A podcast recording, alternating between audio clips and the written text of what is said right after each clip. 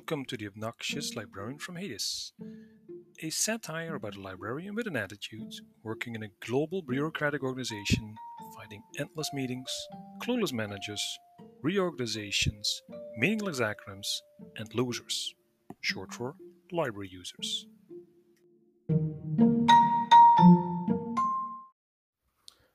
The one where I become a status symbol.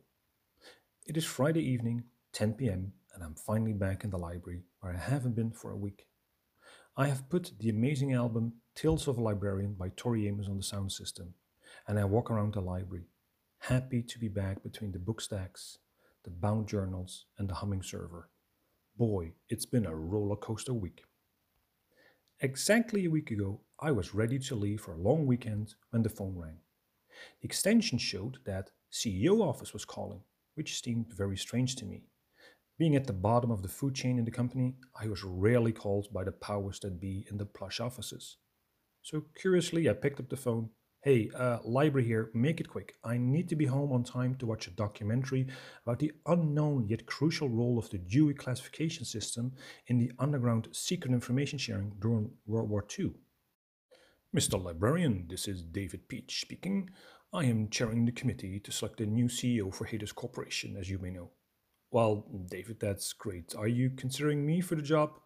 no, no, Mr. Librarian. Unfortunately, that's not the case. I am, however, calling you regarding a promotion which I'm sure you would be interested in.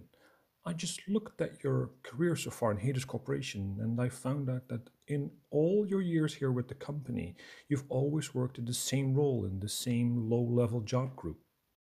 Yeah, well, David, this exciting company really does not have a career path for librarians.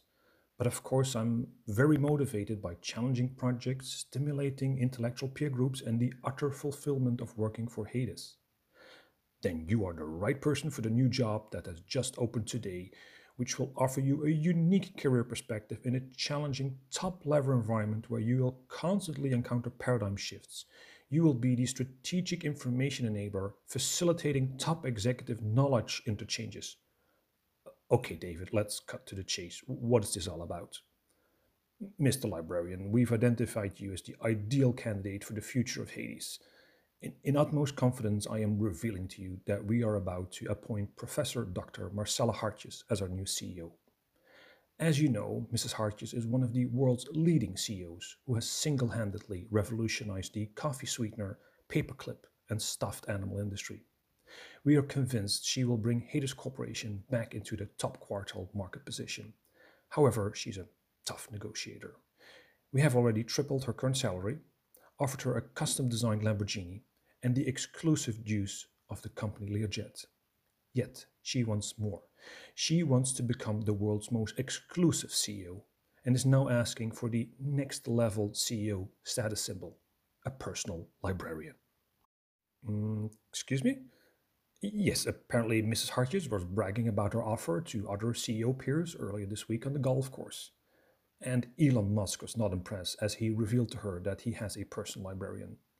She now considers this as the prime fringe benefit. So we looked in our files, and as you are the only librarian in Hades, uh, we would like you to become the CPL, the Chief Personal Librarian. Of course, there was a catch. I would assume the new position immediately, but the Talent Enabling Department, formerly known as HR, could not for some reason put me in the same higher pay grade immediately. That would, however, be solved the right number of forms, signatures, and secret handshakes.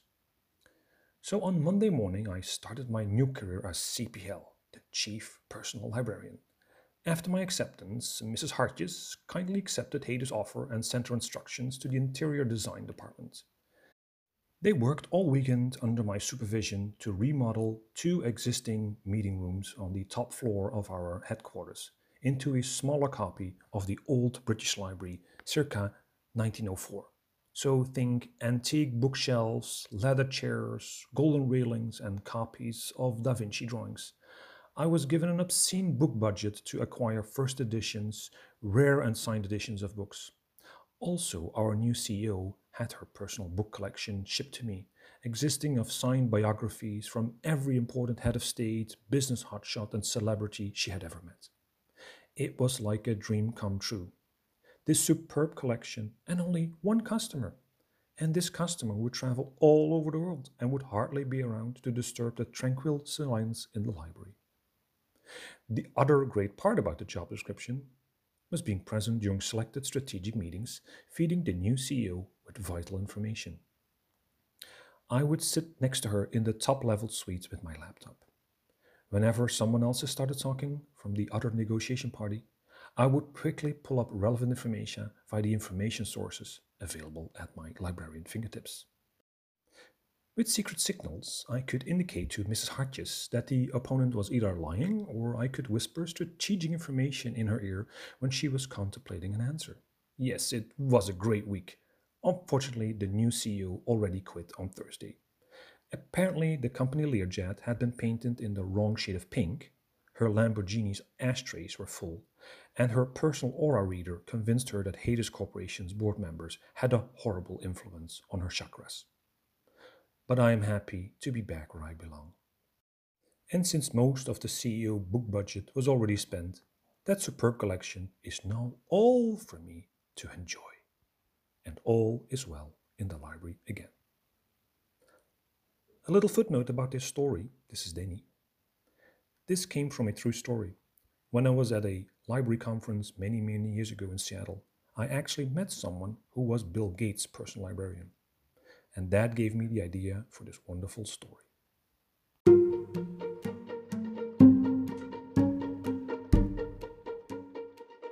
If you have a question or comment for the obnoxious librarian, send an email to olfh at secret.fyi or leave a voicemail at 555 6162.